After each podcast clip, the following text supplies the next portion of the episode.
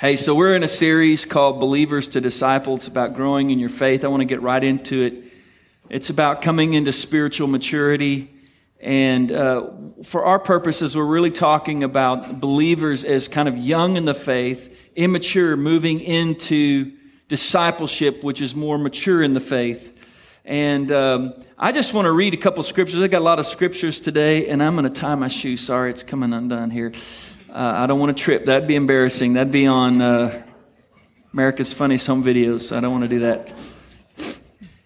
All right, Matthew 28. Can you guys hear me okay? I feel like I'm yelling a little bit for some reason. But uh, Matthew 28, Jesus came and told his disciples, I have been given all authority in heaven and on earth. Therefore, go and make disciples of all the nations baptizing them in the name of the Father and the Son and the Holy Spirit. Teach these new disciples to obey all the commands I have given you. And be sure of this, I am with you always to the ends of the earth. So here we see two things. Teach, that's a big part of it. Teach, that's why we're doing Sunday school. Teach, there's other ways we can mentoring. Teach, and then we obey. So there's, there's two sides of this discipleship thing. And so how do we do this? How do we teach? Well, the, the Bible's clear that the church is a part of that. And uh, now, Ephesians 4, this is our theme verse for this series. And now, these are the gifts Christ gave to the church the apostles, the prophets, evangelists, and the pastors and the teachers.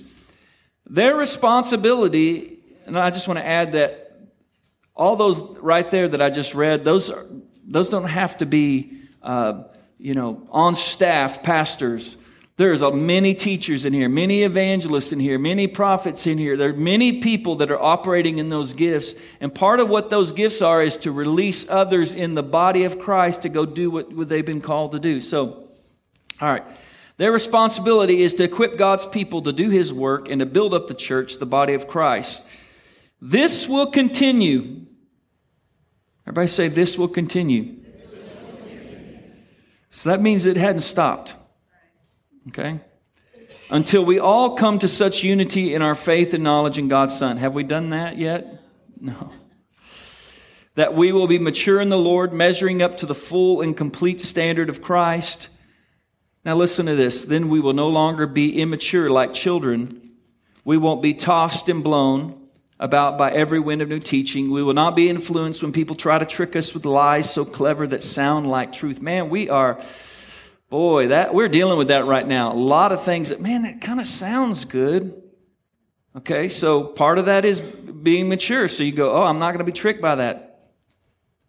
Instead, we will speak the truth in love, growing in every way more and more like Christ, who is the head of his body, the church.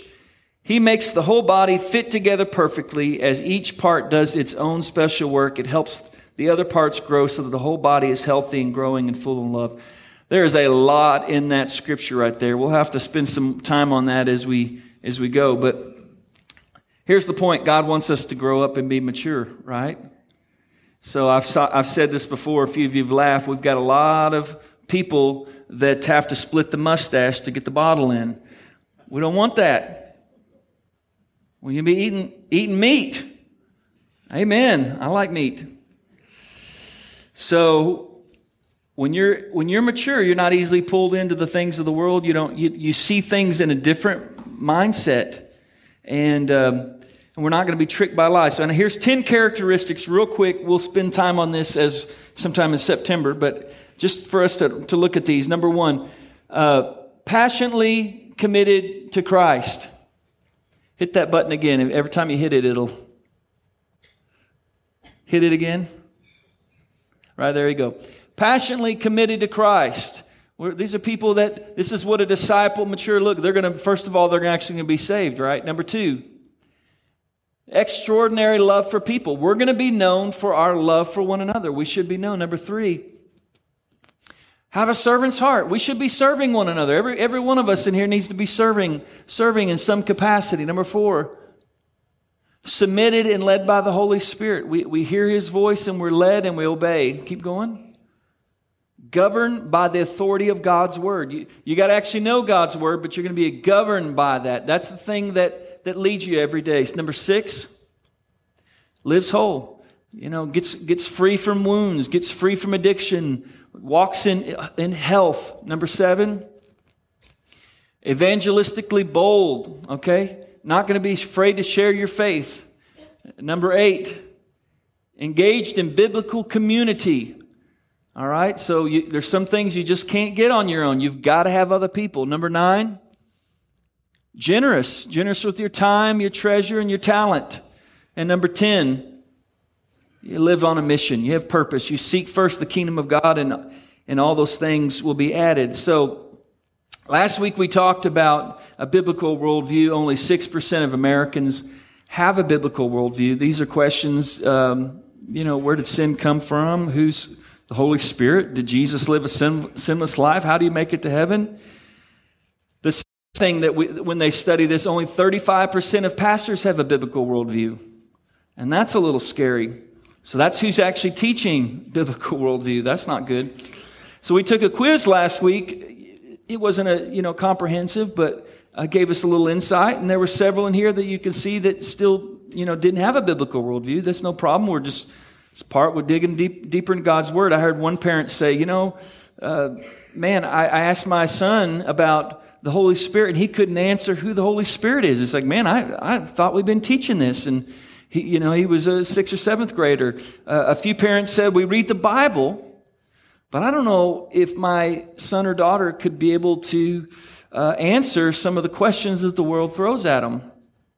So part of what we want to do is we're going to be creating in some some tools for you to be able to begin to talk around the um, dinner table or wherever in the car and just ask some questions about worldview and also um, just we're supposed to teach the commands of Christ. So what are the commands of Christ? So we're going to talk about that. So we got a long way to go, but um, Today, I want to talk about another aspect of discipleship um, and the spiritual process of discipleship. How does it actually work in us?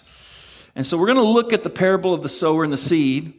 And uh, it's in all three synoptic gospels Matthew 13, Luke 8, Mark 4. And we're going to kind of go between all four of those. If you got your Bible, you can open up to Matthew 13, Luke 8, Mark 4 if you want. Of course, it'll be on the screen there. All right. So I, am kind of all over the place with this, but they're all similar. They all tell the same story, but they kind of pull little pieces out of each one, and each piece I want to I want to talk a little bit about. So, and just to make you uh, not get worried, we're only covering two of the soils today. So, if if if you're looking at noon and it's like, man, he's only got through two, you know, we're, we're, you're okay. You're okay. Don't don't freak out. All right, when a cra- great crowd was gathering and people from town after town came to him, he said in a parable A sower went out to sow his seed, and as he sowed, some fell along the path and was trampled underfoot, and the birds of the air devoured it. Some fell on the rock, and as it grew up, it withered away because it had no moisture.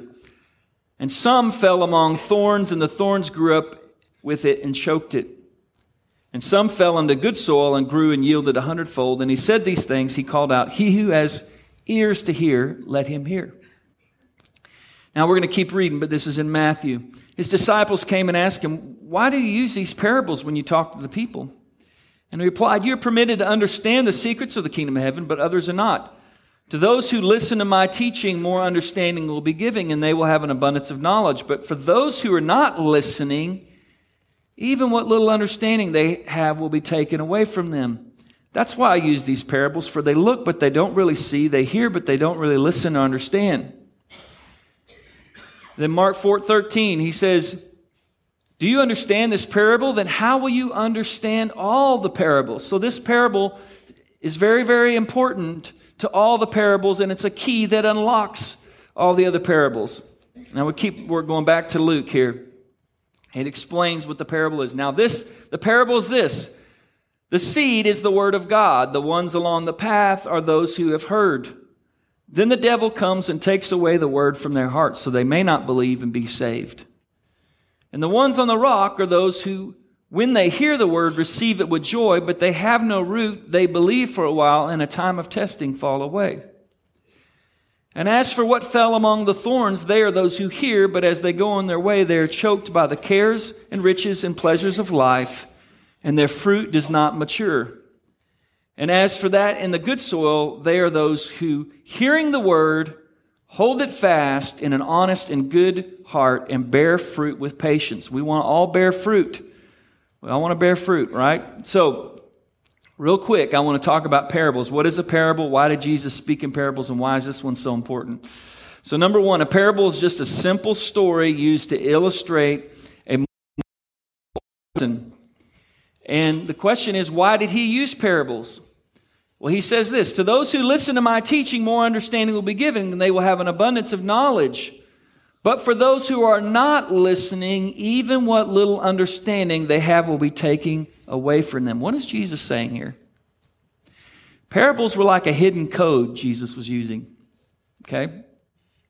He was revealing the mysteries of the kingdom of God in these parables. And those who are hungry for the truth would hear the spiritual truth and those who were not listening or hungry would just hear a story. Now, now why was this important? It was actually a way to protect those from rejecting the truth. Was, he was actually using it to reject. If they heard the truth and they didn't receive it, and, or I'm sorry, and they weren't ready to receive it and they rejected it, they would be accountable for the truth they heard and they may never come to salvation because they rejected it. But since they don't perceive the truth, all they hear is a story, Jesus was actually giving them more time and opportunities later down the road to hear the gospel. Isn't that amazing?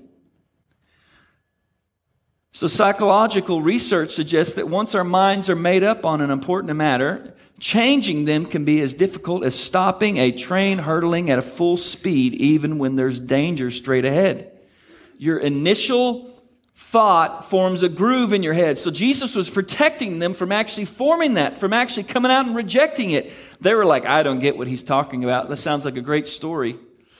Studies also show that humans make the vast majority of decisions, including professional, personal, political, and purchase decisions, based on information they receive from others.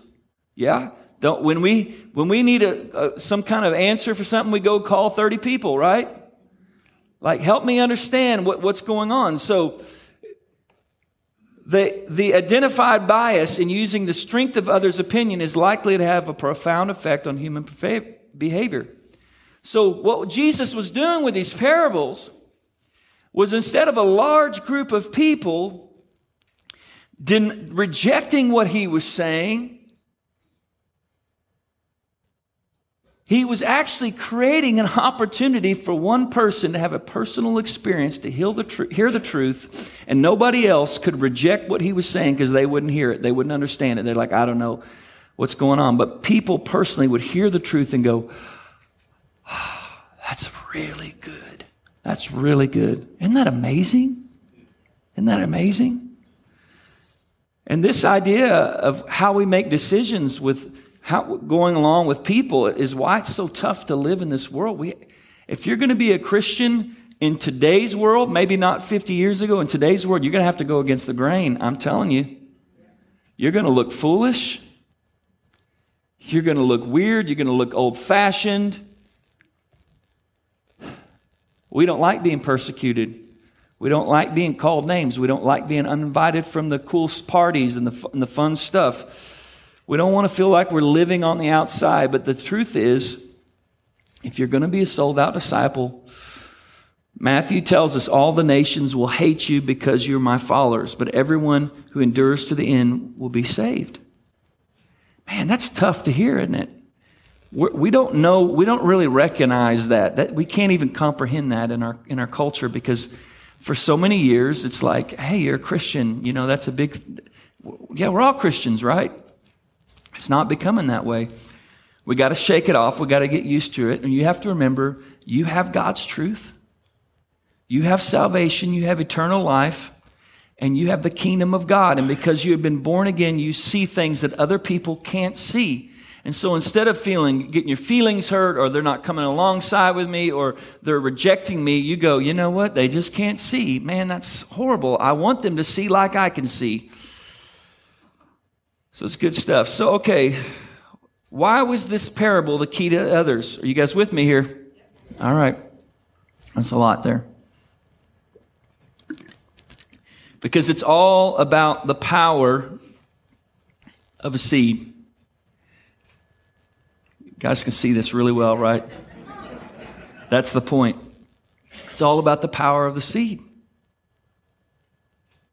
Everything in God's kingdom, everything in the spiritual world actually is about the power of the seed. They start small, just like this, and grows into something. Sometimes it's good, sometimes it's bad. But it's the seed of a thought that gets implanted in our minds. And um, with a seed, you don't really see what's happening underneath, do you? It's just like, okay, I don't know, anybody planted a garden, you, you like, you watch and you watch and you watch and you watch and you watch and you think nothing's happening, and then all of a sudden one day it just pops up and they're like, ah! I don't know about you parents, but have you ever had a child say something and you're like, where did that come from? Sometimes it's like, good, oh, he does love Jesus. Thank you, Lord. And sometimes, let's be honest, it's tough stuff. It's like, I didn't raise you to think that way. Where did that come from? Started out as a little seed. You haven't seen it germinating inside their spirit, but they have been believing a lie. And all of a sudden, one day, it just pops out. So, this is what God, Jesus is saying. If you don't get this idea of the seed, you won't get anything else. So Hebrews says the Word of God is living and active. So, the Word of God is the seed in this story, and it's living and active. This isn't just knowledge that we're accumulating, but the seed right here of God's Word is actually all the power of God being placed in your spirit. And as you read it, as you water it, and as you continue to cultivate it, there's going to be something, a mighty tree grows up. In this case, I think it's a sunflower seed, but it's going to be a mighty tree that comes, comes forth when you continue to water it. Jesus says it is the Spirit who gives life, the flesh profits nothing. The words that I have spoken to you are spirit and life. The words in the Bible right here, let me just tell you, this is not a dead book. This is spirit and life. There is supernatural power as you read the Word of God. It goes down deep, and as you water it over and over, I promise you, it will produce good fruit in your life. Promise.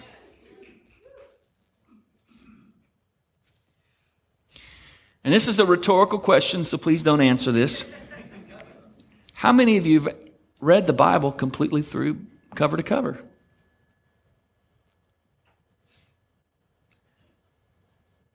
If not, your faith could be based upon secondhand knowledge.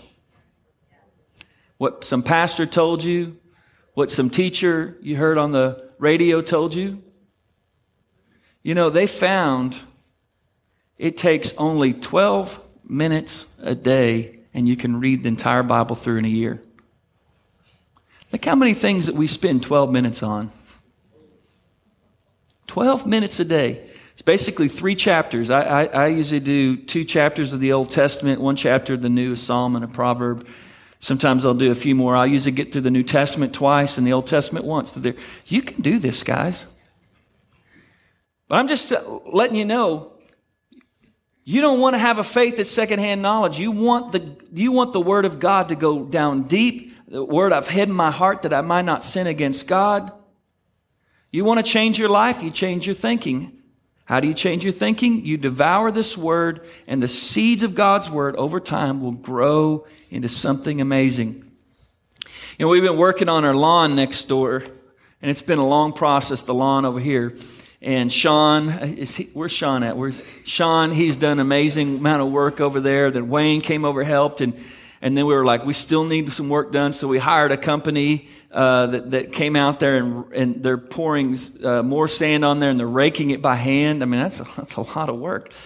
And I was asking him, I was like, about these, uh, about the, I was like, what do we do about this crabgrass? I can't, I, just, I want thick grass. And Sean got a couple of areas. I mean, I was out of town. When I came back, I was like, whoa, this is not, he knows his stuff. And, and I said, how do we get rid of some of these other areas of crabgrass? And he says, oh, that's really simple. You just get a really, really strong lawn and it chokes out the weeds. said you can go and spot those things and pull them up, but the best thing is just get your lawn really, really, really good. Get it healthy, and the rest just the, the chokes out the weeds. I was like, oh, that'll preach. so some of you are dealing with your thought life, you're dealing with old habits and addictions. Would you consider just committing 12 days, 12 minutes a day, sorry to say, to read God's word? let it change your life. So Jesus is saying, if you don't get this one parable, you're not going to understand the rest of them. And uh, so I want to dig into this parable. Like I said, for those worried, I'm only doing two today. So, um, all right, a farmer goes out to plant seed. Now, poor farmers back then would literally, uh, they would just go out and scatter seed everywhere liberally. Now, the, the, cleanup people are not going to like this, but they would just, they would just go out and, and just all over the place, and it would fall in different places. I think this will work at some point. Uh, you, you'll be okay, right? The vacuum cleaner picked this up, and they would just go and scatter seed all over the place. This po- points to us something very, very important. We are called to sow the gospel liberally. We just throw it out everywhere. Let God worry about who, and well, I hope they receive this right. Maybe they're not ready to receive. We just throw it out liberally. And it's called the parable of the sower, but a better title, many say, would be the parable of the four soils because the seed and the sower, they don't change. The seed doesn't change. It's the four different types of soil that determine whether the seed is fruitful or not. Okay, so we got the four soils. Some soil that falls on the path, some that fall on rocky soil, some that fall on soil that's overgrown with thorns, and then there's the good soil. And the seed that bears fruit only is the good soil. It, it matures. The seed represents God's word. The sower can represent Jesus, or the sower can also represent those who go out and share the gospel and the soil represents the heart of a human. So let's go into these first two soils. All right, the first one I'm not going to spend a lot of time on, but it says, Now this is the parable. The seed is the word of God. The ones along the path are those who have heard. When the devil comes and takes away the word from their hearts, so they may not believe and be saved. Now, it's very clear in picture when it talks about birds, usually those have to do with the enemy. The enemy comes and literally snatches away the seed literally takes it away. And the Bible's clear here. That person is not saved. These people's hearts are hard towards the gospel and God's word. They can't receive the truth. They can't receive the, the, the gospel, and the word has no impact on their lives. And so it's clear here they're not saved. They are hardened towards the truth.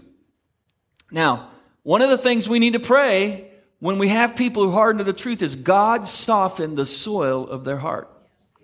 Soften the soil of the heart. And let me just give you a practical way to do this. The way that, they, that, that hearts get hardened is usually through lies they've believed and through pain. And so, one of the things you can do when you're dealing with someone who has a hard heart towards the gospel is you begin to just speak truth over and over. Man, you got a plan for your life. God has a plan for you, your life. Speak identity. God loves you. And I promise you, it will take time, but over time, they, that truth begins to break up that hard ground. So if you got somebody, you don't have to cram God's word down to them. You don't even have to quote God's word to them. You just speak the truth of God's word over their life. And I promise you, there's be something that will begin to, to stir. Keep speaking the truth. But we're going to spend most of the time on the second one. And these are the ones sown on rocky ground, the ones who, when they hear the word, immediately receive it with joy. And they have no root in themselves, but endure for a while. Then, when tribulation or persecution arises on account of the word, immediately they fall away. Now, we're talking about discipleship in all this. So, there's a point to this, and we're going to get to this. Apparently, in Israel, is where there's about an inch of soil and right underneath is rock. And when we go to Israel, hopefully we'll find that out. Do you know we're taking a trip to Israel?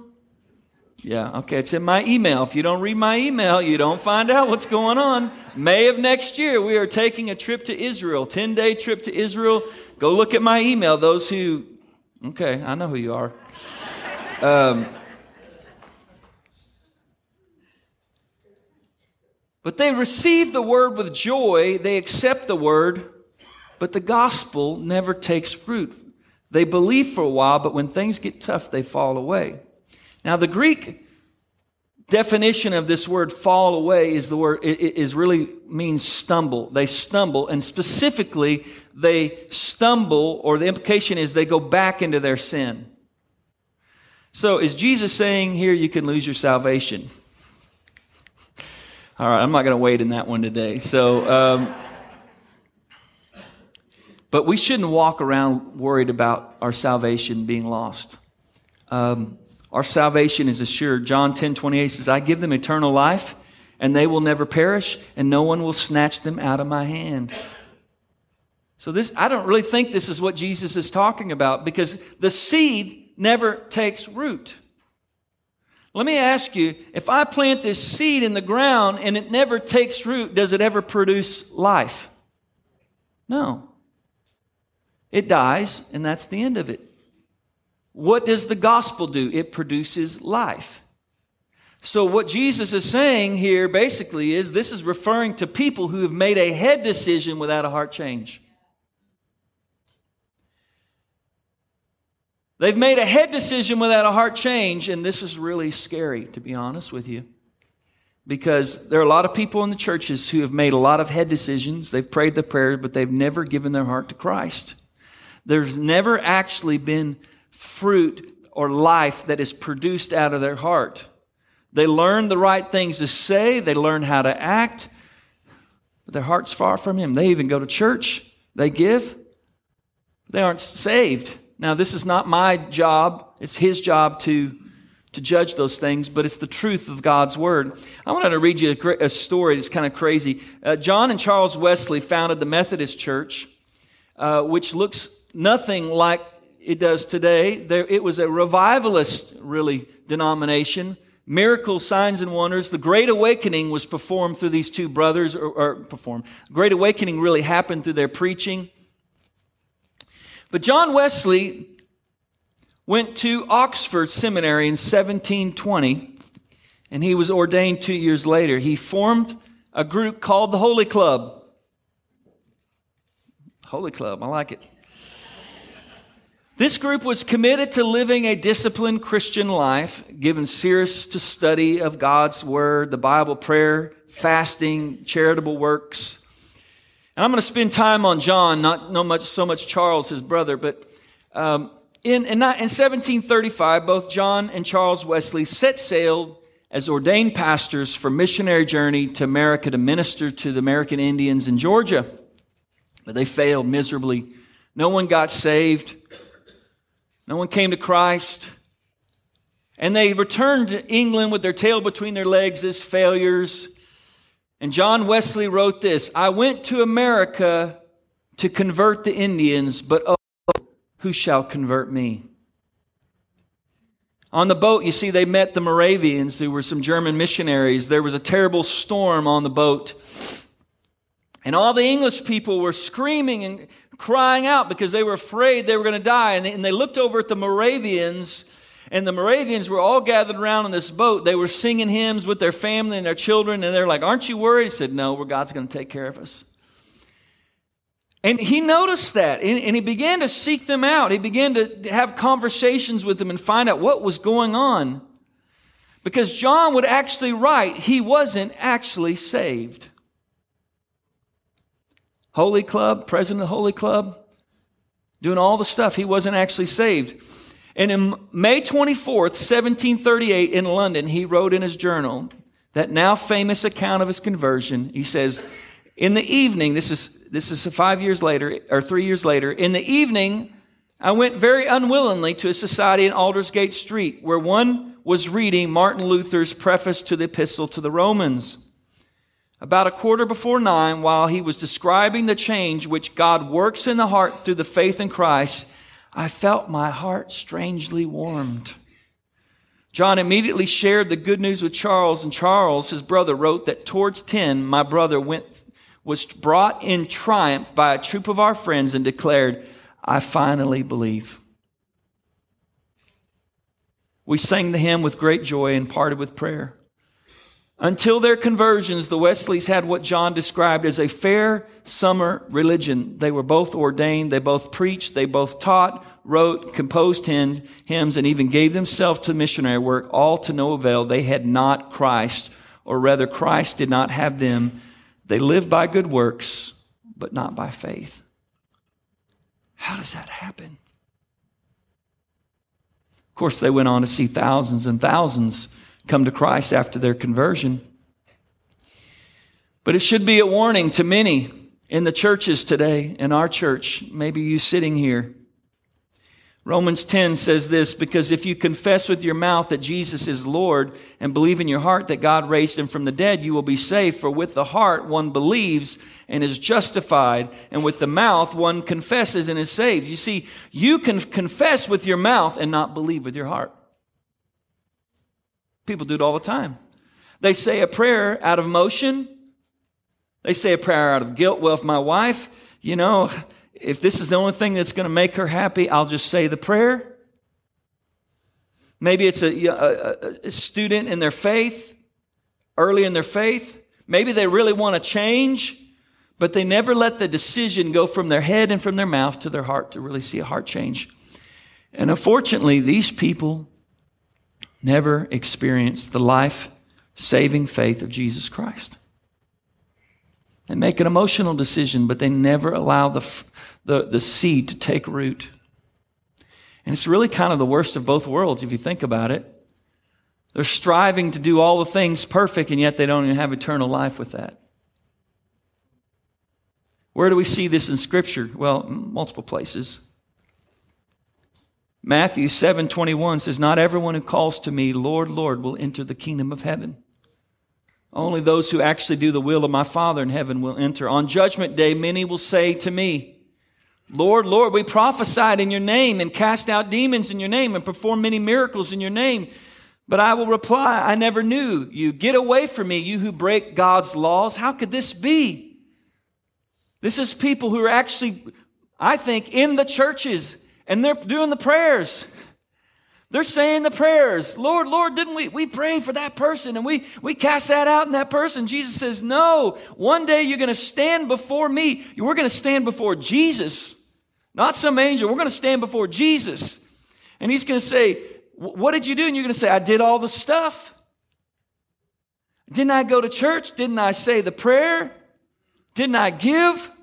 I tried to live a moral life. And Jesus is going to say, I'm sorry. I never knew you. And the Bible's clear these people will not inherit the kingdom of God. They have a different fate, which is everlasting punishment and everlasting fire. Serious stuff, and it should sober us. Sorry, my voice is struggling. True repentance is not just saying a prayer. True repentance is you were headed one way and you completely turn the opposite and you begin to head the, the right direction in the way of God. You completely surrender your heart, everything to Jesus. Being born again is a supernatural thing. Your desires change, your heart changes, your love changes. The Holy Spirit becomes to live inside you, changes you from the inside. You're never the same. You want to live right. You want to be around God's people. You want to serve God. He speaks to you. You hunger for His word.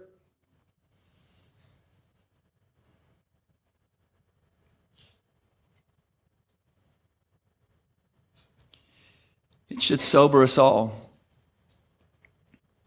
I want to read one more passage of Scripture that uh, lines up with this. In Acts, in the early church, there was a man named Simon who had previously practiced magic in the city and amazed the people of Samaria, saying that he himself was somebody great. They all paid attention to him from the least to the greatest, saying, This man is the power of God that is called great. And they paid attention to him because for a long time he had amazed them with his magic. But when they believed Philip as he preached good news about the kingdom of God in the name of Jesus Christ, they were baptized, both men and women. Even Simon himself believed, and after being baptized, he continued with Philip. And seeing the signs and great miracles performed, he was amazed. Now, when the apostles of Jerusalem heard that Samaria had received the word of God, they sent to them Peter and John, who came down and prayed that they might receive the Holy Spirit. For he had not yet fallen on any of them, but he, they had only been baptized in the name of the Lord Jesus. Then they laid their hands on them, and they received the Holy Spirit. Now, when Simon saw that the Spirit was given through the laying on the on the apostles' hands, he offered them money, saying, Give me this power so that any one of you, or so that anyone on whom I lay my hands may receive the Holy Spirit. But Peter said to him, May your silver perish with you because you thought you could obtain the gift of God with money. You have neither part nor lot in this matter, for your heart is not right before God. Repent therefore of this wickedness of yours and pray that the, to the Lord that if possible the intent of your heart may be forgiven. For I see you are in the gall of bitterness and the bond of iniquity. Here's a man that they were probably celebrating. He got baptized. Man, this guy's saved. What an amazing testimony. Dude, God delivered of some amazing stuff. And what was really going on in his heart? He wasn't saved. It's clear. I said, What are you doing? The intent of your heart's not right. You don't have God in your heart.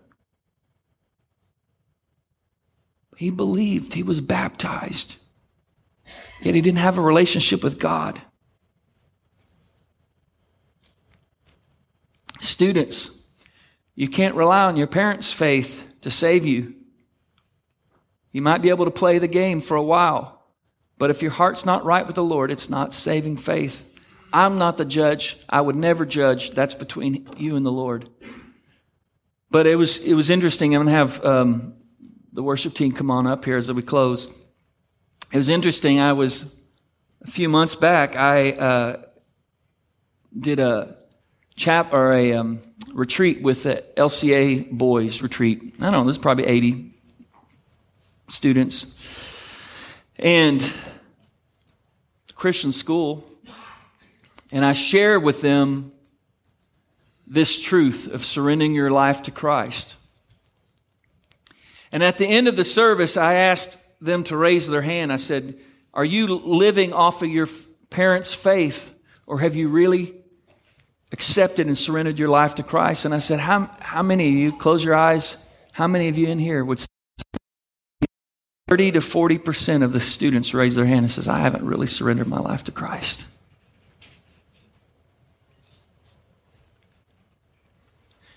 God wants to encounter us This isn't just some principles to live by, it's new birth into new spiritual life. He desires all to be saved and come to the knowledge of Christ. I'm going to stop here. Next week, um, we have a guest speaker um, scheduled a long time ago, Pastor Zane. He's one of our uh, spiritual elders, he over, kind of an overseer, uh, kind of a spiritual grandpa for our church and he's going to come and bring a word. But i am going to go back in two weeks and we'll get to the second half of this parable.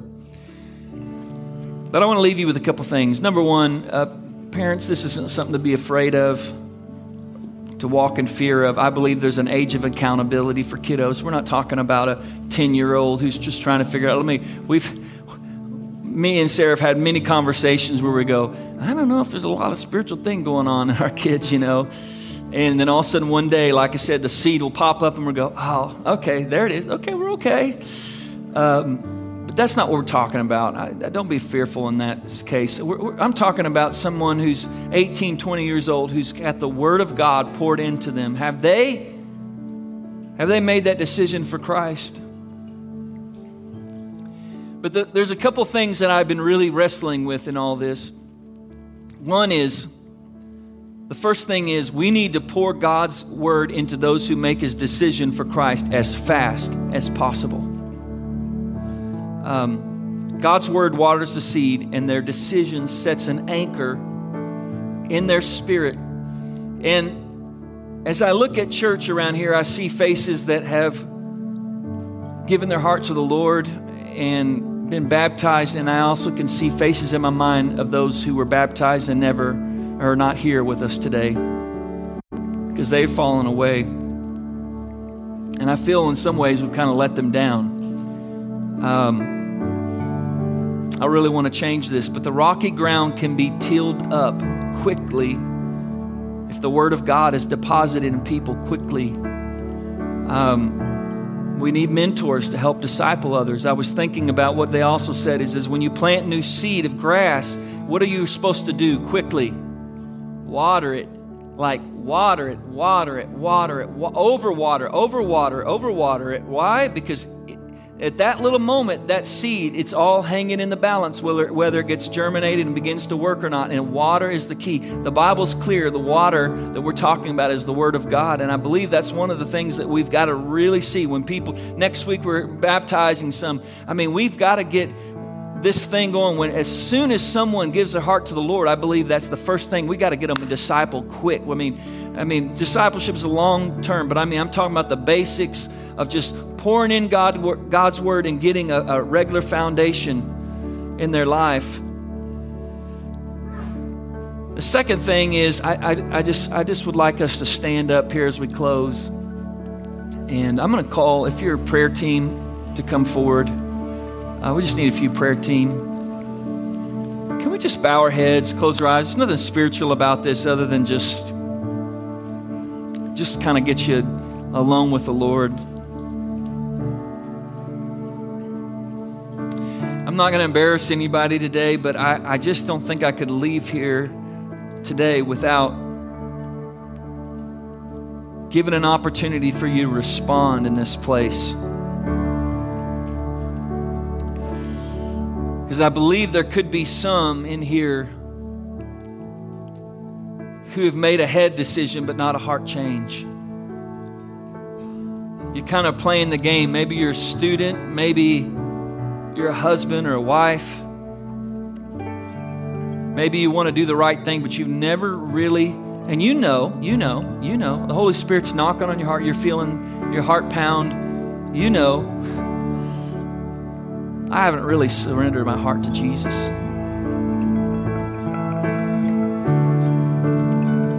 With heads bowed, eyes closed, I, I just want to say a prayer, and I want us to all say it actually here in a second. But would you just give me, is there anybody in this room say, That's me? And you just give me a quick raise of hand, real quick. Anybody in this room?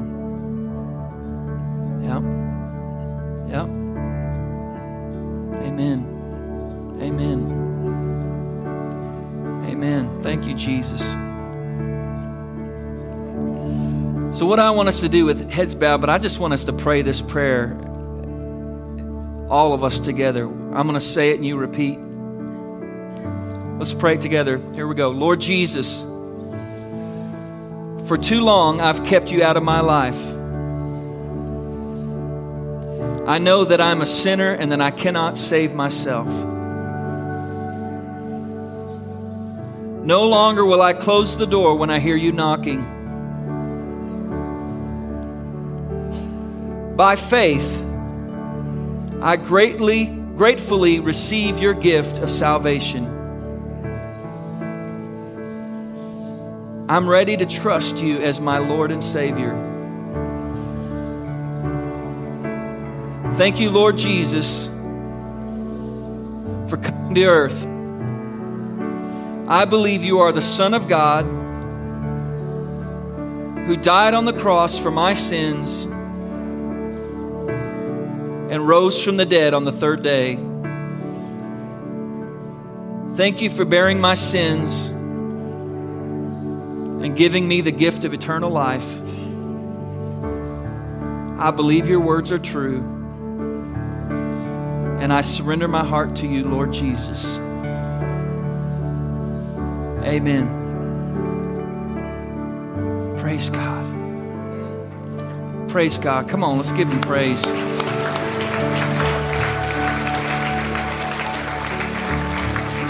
And I just want to pray for all of us. Just, just keep our heads bowed for just a, just a few more moments here.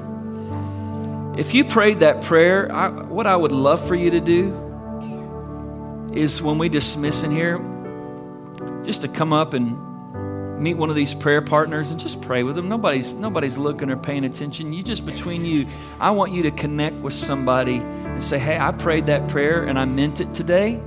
Maybe you didn't even raise your hand and you were afraid or whatever, but just, just say, I prayed that prayer and I meant it today. Lord, I'm giving my life to you today. I would really encourage you to come up here and find somebody to pray with and just somebody to just to just to confess that to and say, I really made that prayer today. And so, Lord, I just pray for every person in this in this room, Father. Every person, Holy Spirit. Lord, if there's anybody that's watching online, if there's anybody in this room with hard hearts, Father, soften the soul of their heart. Soften the soul of their heart, Jesus.